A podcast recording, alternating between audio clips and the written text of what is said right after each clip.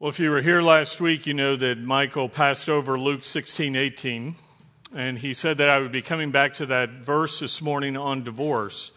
And I was going to be talking about that until I was uh, picked to serve on a jury this week, and I spent a number of days down at the courthouse doing my civic duty. So, what we're going to do today is change directions, and I want you to turn in your Bible instead to 1 Corinthians 9 24. And we're going to come back to that verse in Luke 16, 18 in two weeks. The reason it'll be in two weeks is next Sunday I'll be out at Maranatha Bible Church in Converse, where we do a pulpit exchange every year with uh, Maranatha.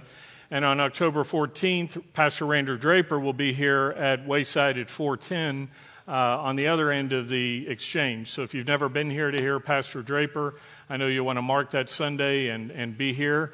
It's also our church picnic day, so remember you get to dress down that day and invite your friends to go with you to Morgan's Wonderland. It'll be a wonderful Sunday.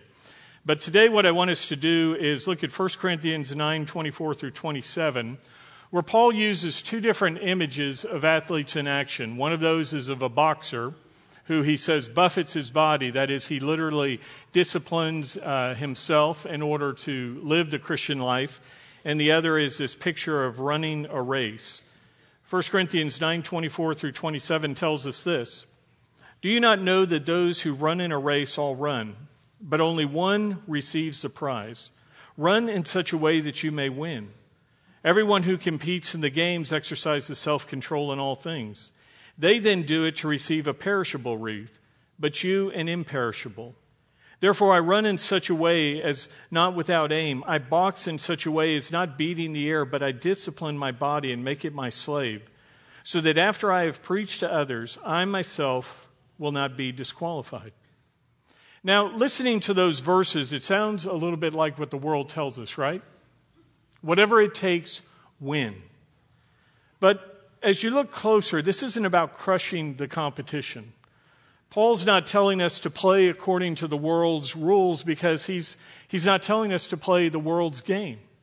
The world tells us to run the rat race.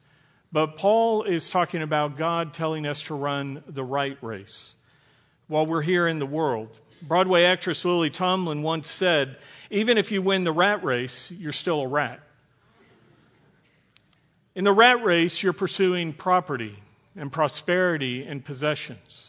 But in the right race, you're pursuing people and the things of God that last for eternity. It, it, shouldn't be the things of the world that we're pursuing, but instead we should be pursuing God's goal. He says the things that include the heavenly prize that will not perish. Now, this word for prize is the Greek word brabeion. It's actually a very rare word. It's only found one other time in the Bible in Philippians 3.14. There Paul said, I press on, I press on toward the goal for the prize of the heavenly call of God in Christ Jesus. See, what Paul tells us is what he's pursuing is to know God and to make him known. He wants to know Christ and he wants others to know about God's Son who came to save us. It's been said that the Christian faith is always just one generation away from extinction. One generation away from extinction.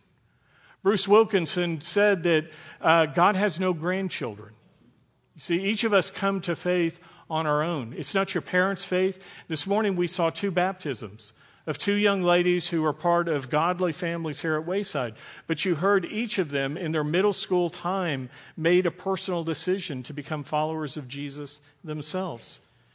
Faith has to be personal. It's not our parents' faith. But it is up to us as parents to help our kids know the Lord, to love Him, to know His word and His ways. We find that charge in Deuteronomy chapter 6, where God gave parents the privilege and the sacred responsibility of passing on uh, his word and ways to our children. There it says in Deuteronomy 6 You shall teach them diligently to your sons, and you shall talk of them when you sit in your house, and when you walk by the way, when you lie down, and when you rise up. We're called to do this in places of ministry. Uh, we find this in Ephesians chapter 4 and verses 11 through 13. It says, And he gave some as apostles, and some as prophets, and some as evangelists, and some as pastors and teachers for the equipping of the saints. This is my job description. It's not to do ministry, it's to equip you who are God's people to do ministry. It says, for the equipping of the saints for the work of service to the building up of the body of Christ. And Paul told Timothy in 2 Timothy 2 2, the things which you have heard from me in the presence of many witnesses, entrust these to faithful men who will be able then to teach others also. You see, it's a picture of a relay race. As parents, you have the baton of faith, and he says, Are you handing this to your children and the grandchildren and great grandchildren, in some cases beyond that, for you? He, he says to me as a pastor, Are you taking the baton of faith and equipping and handing it to others who will then be able to do ministry? Paul says to Timothy, You see this picture of the handoff. He says, What I have taken and given to you, Timothy, you are then to take and give to faithful men and women who will also be able to entrust it to others. It's this, this handoff and this passing on of, of what we know of God's word and his ways. As you think about your life this morning, I want you to, to imagine where you are in that relay race. Who is it that you are either preparing to or have or are currently handing the baton of faith off to? If you've ever seen a relay race, remember we're told it's not a solo race. This is, this is where we're passing from one generation to another.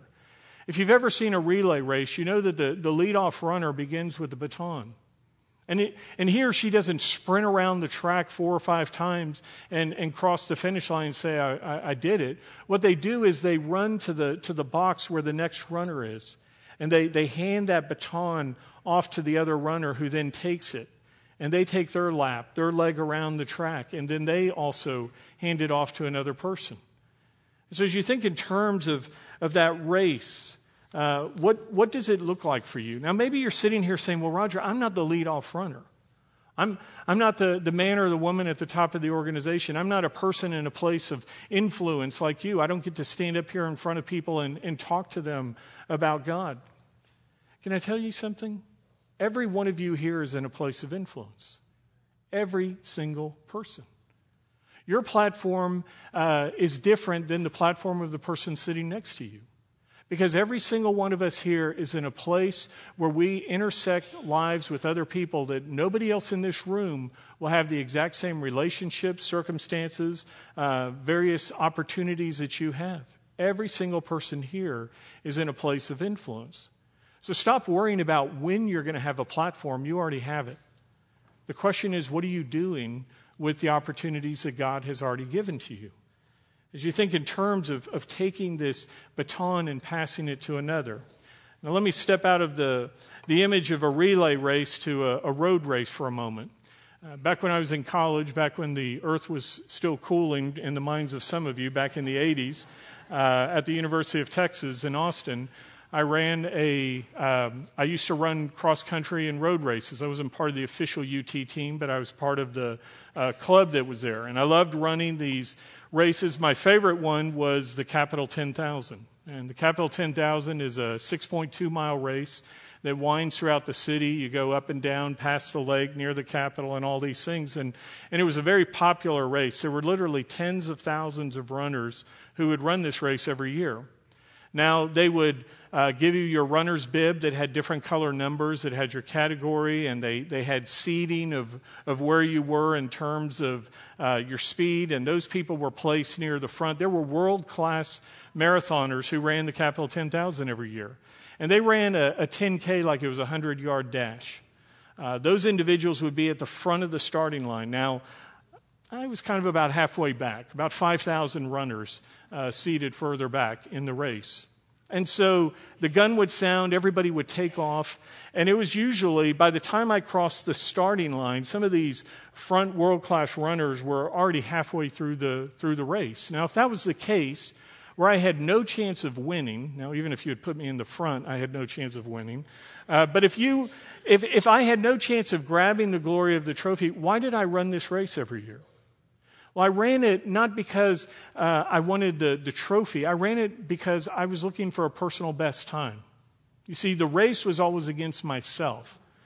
It wasn't against the other runners around me. Now, the other runners around me could affect how well I ran. If there were faster runners in front of me, any of you who have run these type of races know part of the strategy is you pick out a person ahead of you and you, your, your goal is to pick them off and then you pick the next one and you, you just keep trying to move forward in, in your uh, standing. So you could run better if there were good runners ahead of you, and you could also be hindered by the people around you because in these large groups, you can't get your stride sometimes. You're packed in. Uh, it, it may be a couple miles in before it thins out enough for you to kind of get into your full rhythm. And one year I was in this tight pack where I got tripped from behind. And as I was running and my, my legs got kicked out from under me, I went sprawling down onto the, the city streets of Austin. And as I hit the ground, I skinned up my palms. Uh, both my knees were bloody. And um, I didn't stay down for long, even though I wanted to, because there were another 5,000 people waiting to trample me from behind. That kind of motivates you to get up and moving. It's a beautiful picture of where we're told in Hebrews that we're surrounded by so great a cloud of witnesses that kind of moves us along, right? And so as I'm up and I'm running or hobbling at this point, you know, my knees are bleeding, the sweat is stinging it, I'm, I'm kind of half limping, half running, and I'm trying to get over to the side. But there were so many people around me, I couldn't even quit the race. I couldn't get to the side. And, and as I'm running, people saw what happened. They're around me and they're trying to cheer me on and encourage me. They're going, You're okay. You can keep going. And, and I thought, You're oxygen deprived. You have no idea how bad I am hurting right now.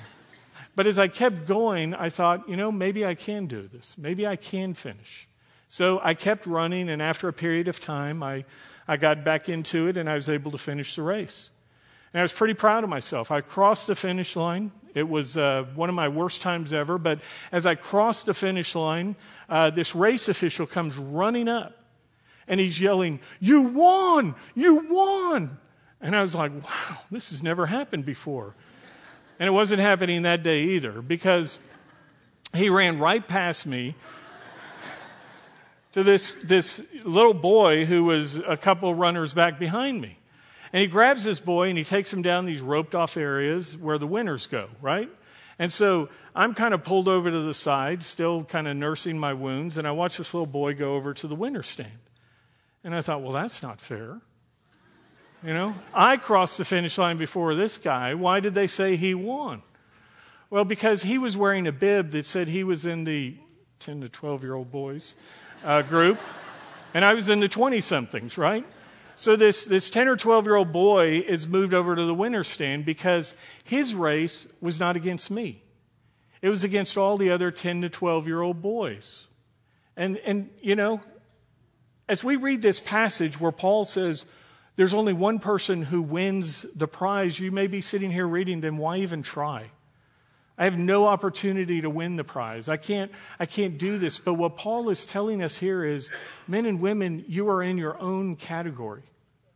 There are no other people in your category. Your race bib has a different number, a different name. It says you are the only one in your category. You see, we're not racing against the Apostle Paul who was used to write books of the Bible under the guidance of the Holy Spirit. We're not racing against Billy Graham, who probably still has a line of people in heaven thanking him for helping them to get there. You and I are in our own category. Now, if that's the case, what I want you to understand, though, is this we, we don't win by default. See, Paul tells us here in verse 24 run in such a way that you may win the race. What he's telling us here in verse 25 is it takes discipline, it takes focus. He says, Everyone who competes in the games exercises self control in all things. They then do it to receive a perishable wreath, but we an imperishable. Many of you here, if you've, if you've not been a road race uh, or somebody in a competition like that, some type of athletic competition, you still know what it means to have focus and discipline. Some of you are gifted musicians, some, some, an ability I do not possess. And, and you are able to do that because you've devoted years and years of practice and discipline and study to be able to play that. Those of you who study for exams or, or programs know you're, you're devoting extensive amounts of time toward the discipline, learning the profession, and earning the professional degrees that you're receiving. So, whether we're earning a degree, practicing for a game, a recital, or some other competition, we know it takes focus and discipline. And, and like an athlete who will change his or her diet and who will discipline their body, getting up early, putting in the miles, lifting the weights, doing the things that are necessary, what Paul says is we as Christians need to do similar things. Whether it's spending time in the Word of God, spending time in prayer, doing the things that we need to. When he says he buffets his body, he literally, it's a picture of boxing himself. Uh, beating his body into submission so that he doesn't uh, disqualify himself, he said. Now, if an athlete will compete at their best to win a championship or ring or a trophy, how much more should we as believers who are involved in something, and I'm not trying to be dramatic here, I'm just being honest, it is a life or death matter. Do you realize that every time you meet a non believer, it's a life or death matter? Because if they come to know Jesus Christ as their personal Savior, they receive the gift of eternal life. And if they do not receive Him in their time here on this earth, then there is a day coming where they will be separated for all eternity for God, from God. And so He tells us as believers this is the entrustment. We have been given the baton of faith. We've been entrusted with the good news of the gospel. And He says, What are you doing to hand that off, to pass it to another? Now, when you watch a race, sometimes you see those who are on the side of the road. Like I told you, I was trying to quit the race, I was trying to drop out. And in Galatians 5 7, Paul says, You were running well. Who hindered you from obeying the truth? And I wonder if that's a question that applies to anyone here this morning. How many of you were running well, but you stumbled and fallen? What is it that has hindered you? What is, who has tripped you from behind? What is it that has drawn you off the course? Is there a boyfriend or a girlfriend who's, who's pressuring you to put aside uh, purity or your walk with God? Is, is there a coworker or a colleague who's, who's saying, look, just compromise your Christian principles. You don't need to live for Christ. You know, make your numbers. You can have that church stuff when you're there outside of work, but while you're here, live like the world. Is it a pursuit of power or possessions, uh, some portfolio or something that's drawing you away from pursuing Christ? As you look at the things the world offers, look at verse 25 again, because Paul says they are nothing more than a perishable wreath. You see, Paul is writing to Corinth, where the Isthmian Games were held. It was the forerunner to the Olympics. And what they would receive when they won an event in the Isthmian Games was literally a perishable wreath. It was a garland of greenery that would be placed on their head, and after a few days, it withered and was tossed aside. And as you think about all the stuff in the world, it's a perfect picture of that. Think of what it is you're pursuing. Was it a, you've been working really hard to buy that new car, and as soon as you drive it off the lot, it depreciates massively? Is it, is it some item that you wanted and, and then one day you hold a garage sale and you put all those treasures out in your driveway and, and you watch people, you know, rummaging through them and you go, oh, I hope they give me a quarter for that, you know? Is that what you are pursuing?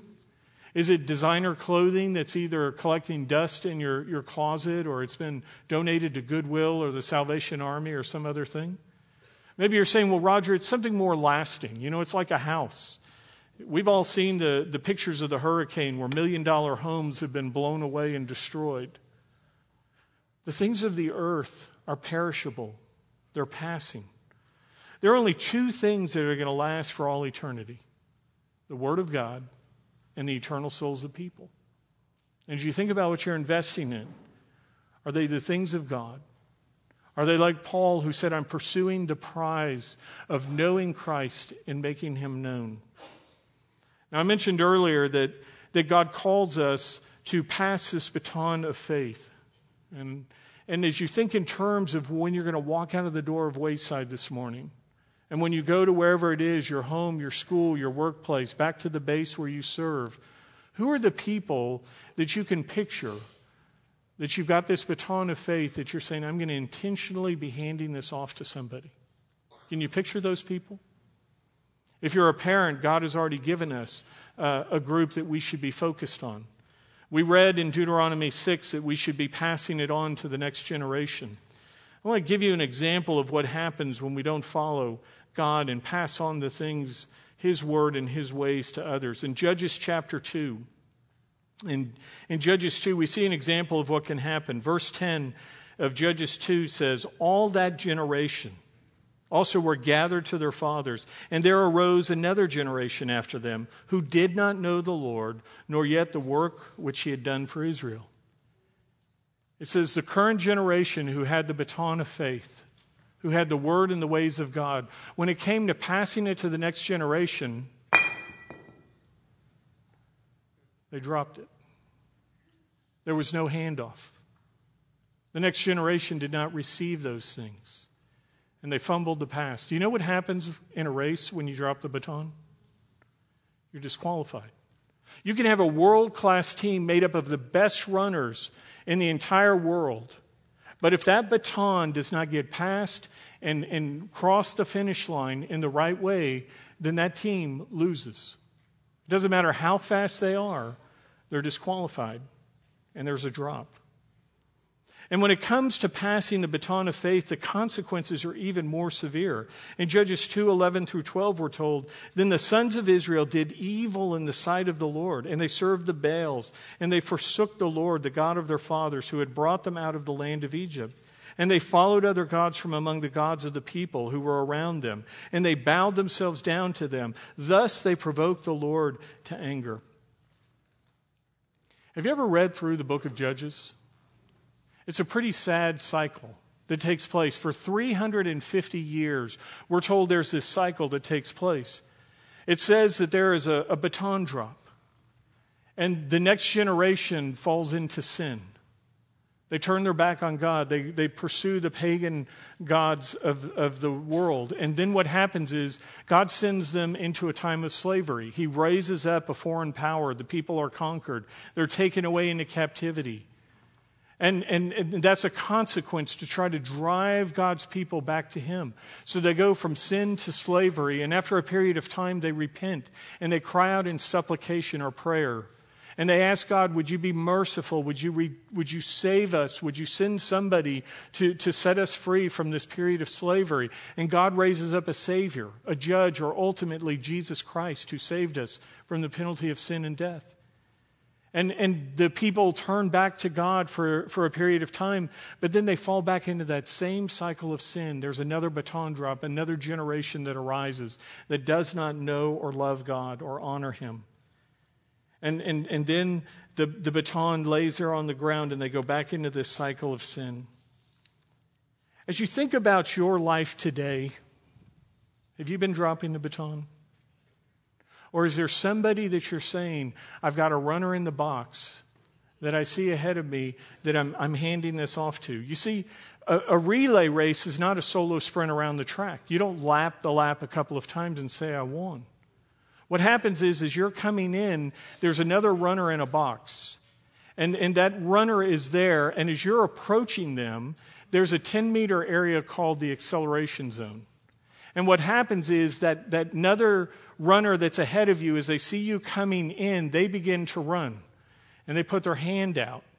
And as you're running up to them, it's not a dead stop where you hand the baton and say, hey, good luck. What happens is you run up to them and you run together for a period of time. And as you put the baton out, they reach back and they take it, and then they take off. And they go around to the, the next person who's waiting. And in a well run race, the two are running together for a period of time. They're pacing each other together, and then the baton handoff happens at full speed. And, and this is what should, it should look like in our lives. We should have this mentoring relationship where we see another man or woman, boy or girl that we're mentoring, and we're running with them for a period of time as you hand off the baton. The Bible is full of several examples. There's a prophet by the name of Elijah and you remember in 1 Kings 19 19, he went to do a baton handoff. He literally laid his mantle on his successor, who was named Elisha. And as you look at 1 Kings 19 19, when, when he designates him, you're the guy in the box, we're running together. It was a period of about six years before the actual baton handoff happened in 2 Kings 2. And in that t- period of time, over those chapters, and over that period of time, what happened was they were running together. Elijah was teaching Elisha how to be a prophet of God, how to lead the people, how to minister, how to do the things of God. So when, when his time and he was taken away, Elisha was at full speed running. Another example of a successful handoff is, is King David to his son Solomon. As you look at uh, Proverbs chapter 4, as you read the beginning verses of Proverbs 4, it tells you that Solomon, King Solomon says, The things that I heard from King David and Bathsheba, my mom and dad, he says, they were handed to me. And then he says, And to my sons, I'm now handing off to you. There was this, this passing of the baton from mom and dad to son to grandsons. And, and another example is found in 1 Chronicles 28, where it says in verses 2 through 3 Then King David rose to his feet, and he said, Listen to me, my brethren and my people, I had intended to build a permanent home for the ark of the covenant of the Lord and for the footstool of our God. So I had made preparations to build it. But God said to me, You shall not build a house for my name because you are a man of war and have shed blood. So what happens is, David said, My desire was to build the temple for God. My, my, my vision was to build the house of God. And he said, as I was running, God said to me, uh, You don't get to fulfill that. Your son will be the one to do it. So, what did David do? Did David say, Fine. If it's not for me, if I don't get the credit, if I don't get the ability to do it, then I'm done. Is that what he did? No. What David did was he said, How can I set my successor up for success? How do I uh, prepare Solomon to, to, to hit the ground running and be able to be successful in implementing this vision? It said, Well, he raised up uh, he, he gave David the plans for the temple. David got all the supplies together. He, he had all the, the wealth that was piled up the gold, the silver, the wood, the things that were needed, the stonemasons. He prepared everything so that when the handoff came, his son was able to take it at full speed and fulfill the vision of building the temple. And if you're here today, if you're a man or a woman in a place of leadership and you think your time is coming to an end and your stewardship, and you're thinking, well, I'm just going to coast in, I'm just going to sit back, uh, that is not what God wants us to do. He wants us to raise up others, to prepare other leaders. And let me say this as I'm talking about this. We're talking specifically about God's Word. And, and you may be sitting here saying, well, Roger, this really doesn't apply to me because I'm, I'm not a professional pastor. I'm not in vocational ministry. Can I tell you something? You're wrong. Because you all are in full time ministry. Every one of you, as I already told you, has a place of influence. Every one of you has a place of stewardship. And you may never stand behind a pulpit like this to preach, but if you go to work and you're a cashier, your pulpit is that sales counter. If you're a person who's a, a manager or in some other administrative capacity in a, in a business, your desk is your pulpit. If you're a person who's posted out somewhere in the military, that is your pulpit. There is no separation of sacred and secular in God's economy. The Bible is very clear. It says, whatever you do in terms of your work, do it for the Lord. Each of us, wherever God has us, has the opportunity to take the baton of faith and to pass it to others. And so, wherever you find yourself, that is your place of ministry. And what God says is, I want you to be taking that, and I want you to be intentional about seeing the person in the box when you go to work on Monday, or tonight when you go to work, or whatever day it is, or if you're going back to school, the person sitting in the desk next to you. He says, Do you see them as that person in the box that you're coming up and preparing to do the handoff? Now, in terms of, of ministry here at Wayside, uh, I've been a senior pastor for 25 years, about half of that time here at Wayside Chapel. And I feel like I've got a lot of road ahead of me. I'm 53 years old. Michael told you recently he's 36 years old. And you, you can look at somebody like me. The first service thinks I'm young. They're like, hey, we got kids your age. And some of you sitting here are going, dude, you're old. You're 53. Wow, that's pretty ancient. So I'm right in a good sweet spot. Some of you think I'm old. Some of you think I'm young. But you can look at me and I can say, hey, I've got, I've got a lot of years ahead of me to run. I feel like I'm at full stride. But imagine if you're a relay runner and you're running up and that, that, that person's in the box and you're coming up to them. And as you get there, you go, you know, I feel pretty good. I think I can go another lap. And the person's like, come on, come on, come on, give me the baton. Remember, you got that 10, 10 meter, you know, handoff zone, and you run past them and go, I'll, I'll see you next lap. What's going to happen to those people who you say, just wait in the box, your, your turn is coming, I'm going to be handing off? Do you think they're going to wait around long if you continually overrun them? You see, and what happens sometimes, especially in contexts where you as a leader do not prepare your successor, is there comes a point where you may say, I'm doing fine, I got some more, you know, laps in me, but then you hit a point where you run out of gas. And then you just kind of go, okay, I'm done. Somebody take it. Somebody, come on, come on, come on, take the baton. There. I don't want it anymore. Somebody pick it up. And it affects the organization. There's a loss of momentum. There's no, there's no succession plan. And as you think in terms of your place of stewardship, are you preparing somebody for your baton? You know, here at Wayside, I mentioned Michael. And you've heard Michael Loudermilk up here. He's a very gifted pastor. And you know what's funny is whenever Michael preaches, I hear from some of you on a regular basis. You say, You better be careful, Roger. He's going to take your job, you know? Well, you know, if he takes my job, it just means my job here is done. It means that God has another place of ministry for me.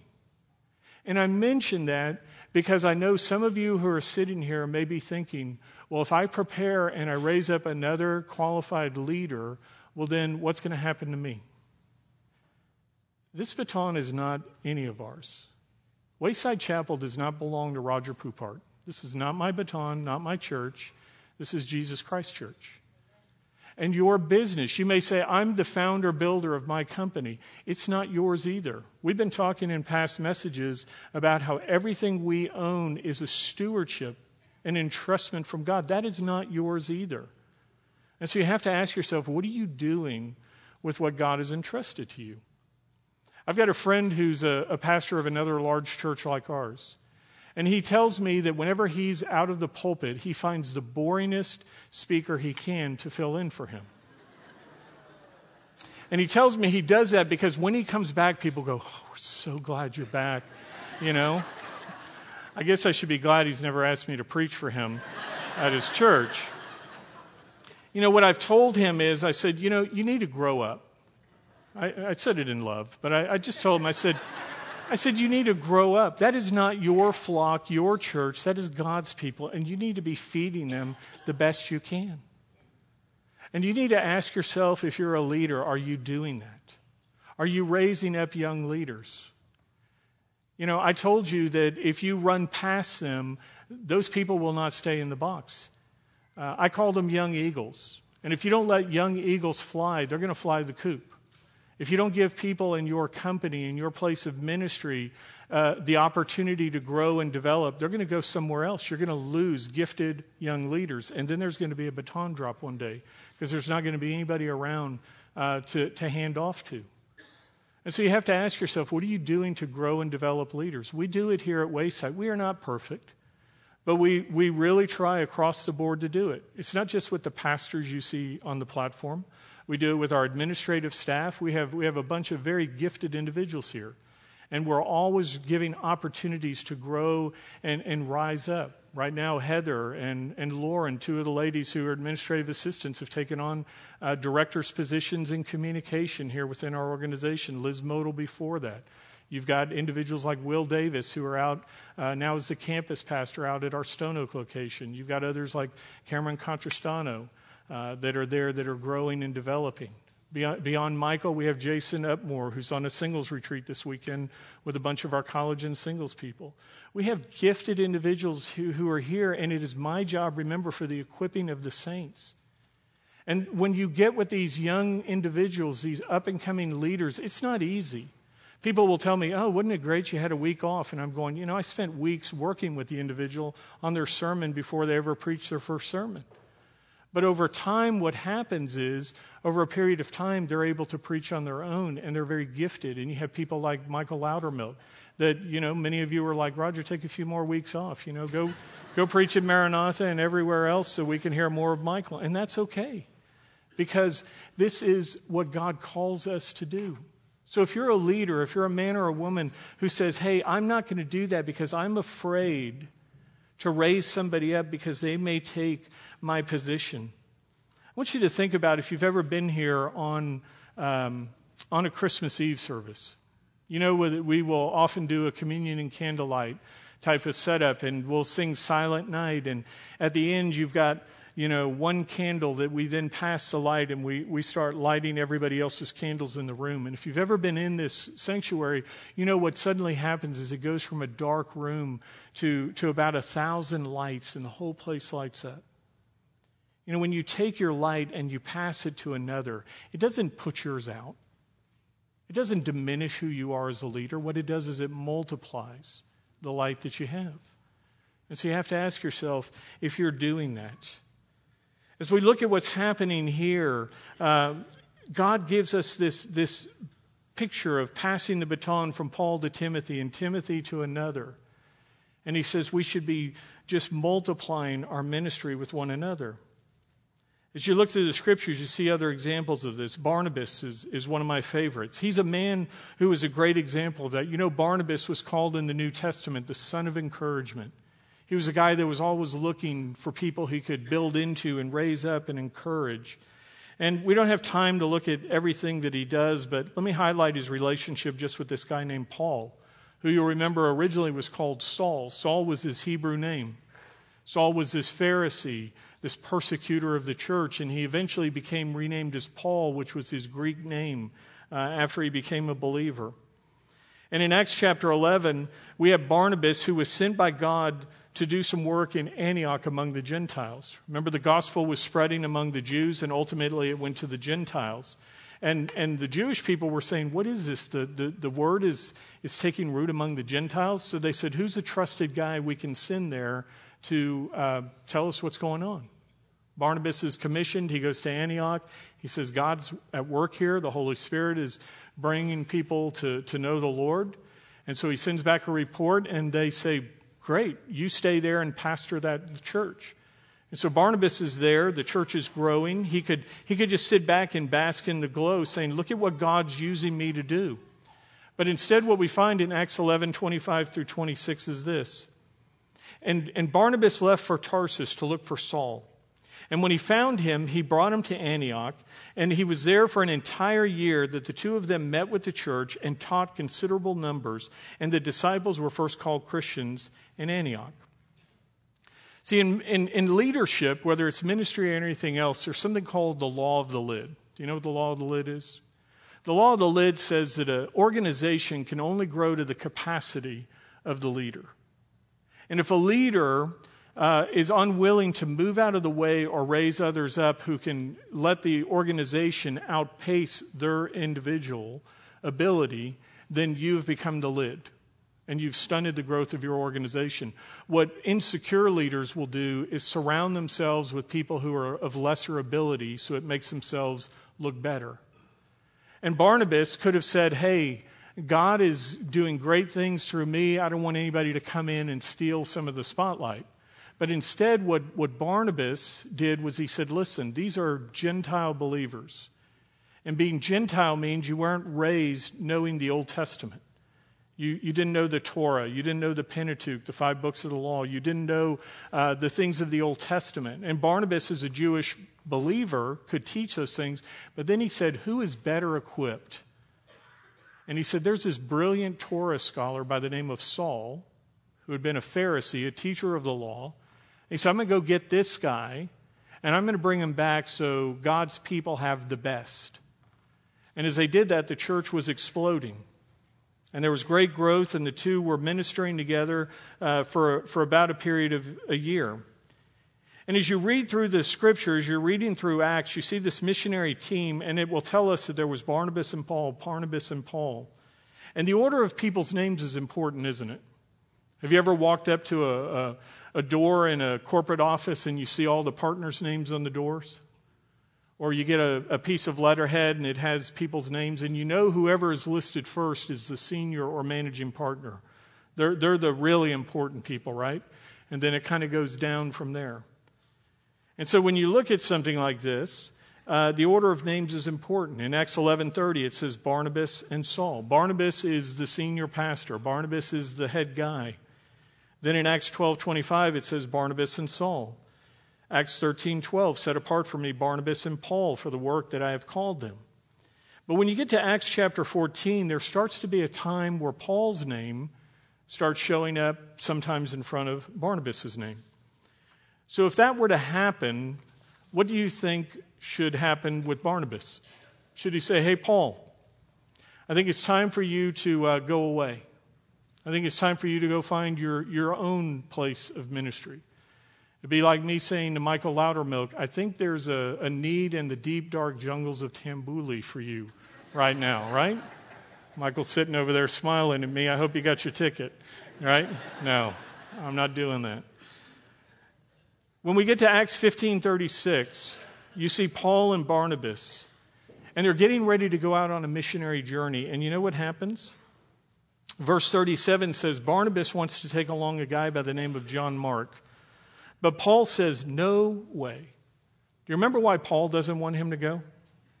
Because on a previous missionary trip, this young guy by the name of John Mark bailed on them. Things got tough. He abandoned the group and he left them in a lurch. And so Paul says, This guy failed, and we can't trust him, and we can't give him any more opportunities. And, and he pushed him aside and said, He's not allowed to go on another missionary journey. But Barnabas, the son of encouragement, says, No, we need to give him another chance. Verse 30 says, verse 39 says, There arose such a sharp disagreement that they separated from one another. And Barnabas took Mark with him and sailed for Cyprus, but Paul chose Silas. Don't you sometimes wish there was more in the Bible? You know, I read things like this. When it says there arose a sharp disagreement, it's, it's like they, they got ready to have a throwdown. I mean, there was a, there was a knockdown, drag out fight here. Wouldn't you like to know how the conversation went? You know, maybe there's Paul sitting there going, forget it. This guy can't be trusted. He's done. It was a career killer. It's over. And Barnabas, again, this is just my inspired heresy, so take it for what it is. I think Barnabas goes, Paul, yeah, he really did blow it. I understand how nobody can trust this kid. You know, it reminds me of another guy I once knew by the name of Saul uh, who was this Pharisee who was persecuting and killing Christians. And then he had this experience on the road to Damascus. And he encountered the resurrected Lord and he became a believer. And then he gets to the city, and all the Christians there were really scared of this guy because they thought, well, is he really saved or not? Is he going to hurt us? What's going on? And nobody would touch him with a 10 foot pole. And then I remember a guy by the name of Barnabas coming along who vouched for him. And he said, you know, I think we can trust this guy. In fact, I'll personally vouch for him. And the long and short of it is, Saul became Paul, and now he's this great missionary and pastor. And can you think of a time where anybody did that for you? You know, if you're in a place of leadership or responsibility, can you think of a time that somebody gave you the benefit of the doubt? Somebody who said, Yeah, you failed. Let's let you fail forward. Okay, you made a mess. What about God? The Bible tells us in Romans 5 8, God demonstrated his own love for us in this while we were yet sinners, Christ died for us. While we were at our worst, while we were far from God, while we were in rebellion, God didn't say, I want nothing to do with you. He opened his arms wide, he died on a cross, and he welcomed us in. As recipients of God's grace, why can we not give that same grace to others? And if you're in a workplace environment and you're saying, well, you know, I had to wait and they need to as well, or can I remind you that somebody somewhere, if you're in leadership, gave you an opportunity? There was a board, there was a supervisor, there was somebody who let you learn, somebody who gave you opportunities to grow and develop into the leader you are today. Again, I wish we had more time to delve deeper into this, but let's fast forward to the end of the story because things come full circle with Paul because as you look at Colossians 4:10 it tells us that Paul is in prison yet again. And when Paul finds himself nearing death and he's in yet another prison, he says this in 2 Timothy 4:11. Pick up Mark and bring him with you for he is useful to me for service. Did you see that? Paul is at the point of dying and as he gets to the end of his run, he says, Aside from bring me a coat because I'm cold and the parchment so I can read the Word of God, the other request he made is, Bring me a guy by the name of John Mark. What if Barnabas had written him off? What if Barnabas had said, Yeah, this guy failed, he's done? But because he came alongside and he developed and he encouraged him, and he grew him up as he did a 2 Timothy 2 2. And he said, The things which you've heard from me, entrust these to another, who will then be able to entrust them to another. That's what happened. And as you look in your Bible, if you've ever read the Gospel of Mark, do you know who wrote that book? John Mark. God took this failure of a person, this person who had been written off, and through the grace of God, he developed into a choice leader who not only impacted Paul, the guy who wanted him tossed aside, but he continues to impact you and I today through God superintending the writing of the Gospel of Mark for you and I today. So, as we end today, I want you to think about where you're going to be going when you walk out of the doors of Wayside. As you go home this afternoon, as you go to school on Monday, as you go to your place of business or wherever you're working or you're posting in the military, I want you to think about this baton of faith that you have, and I want you to look ahead and say, Who is the person that I'm developing and growing? Who is the person that I'm going to be intentional in handing this baton of faith off to? Will you join me, please, as we go to God in prayer? Lord God, we thank you for your word that tells us how you gave some as apostles and prophets, some as evangelists and pastors and teachers for the equipping of the saints, so that we could do the work of service to the building up of the body of Christ. Father, would you help us to be faithful to fulfill your call, to take the things that we've heard and entrust them to faithful men and women who will be able to entrust them and teach others also. We pray these things in the name of our Savior, Jesus Christ. Amen.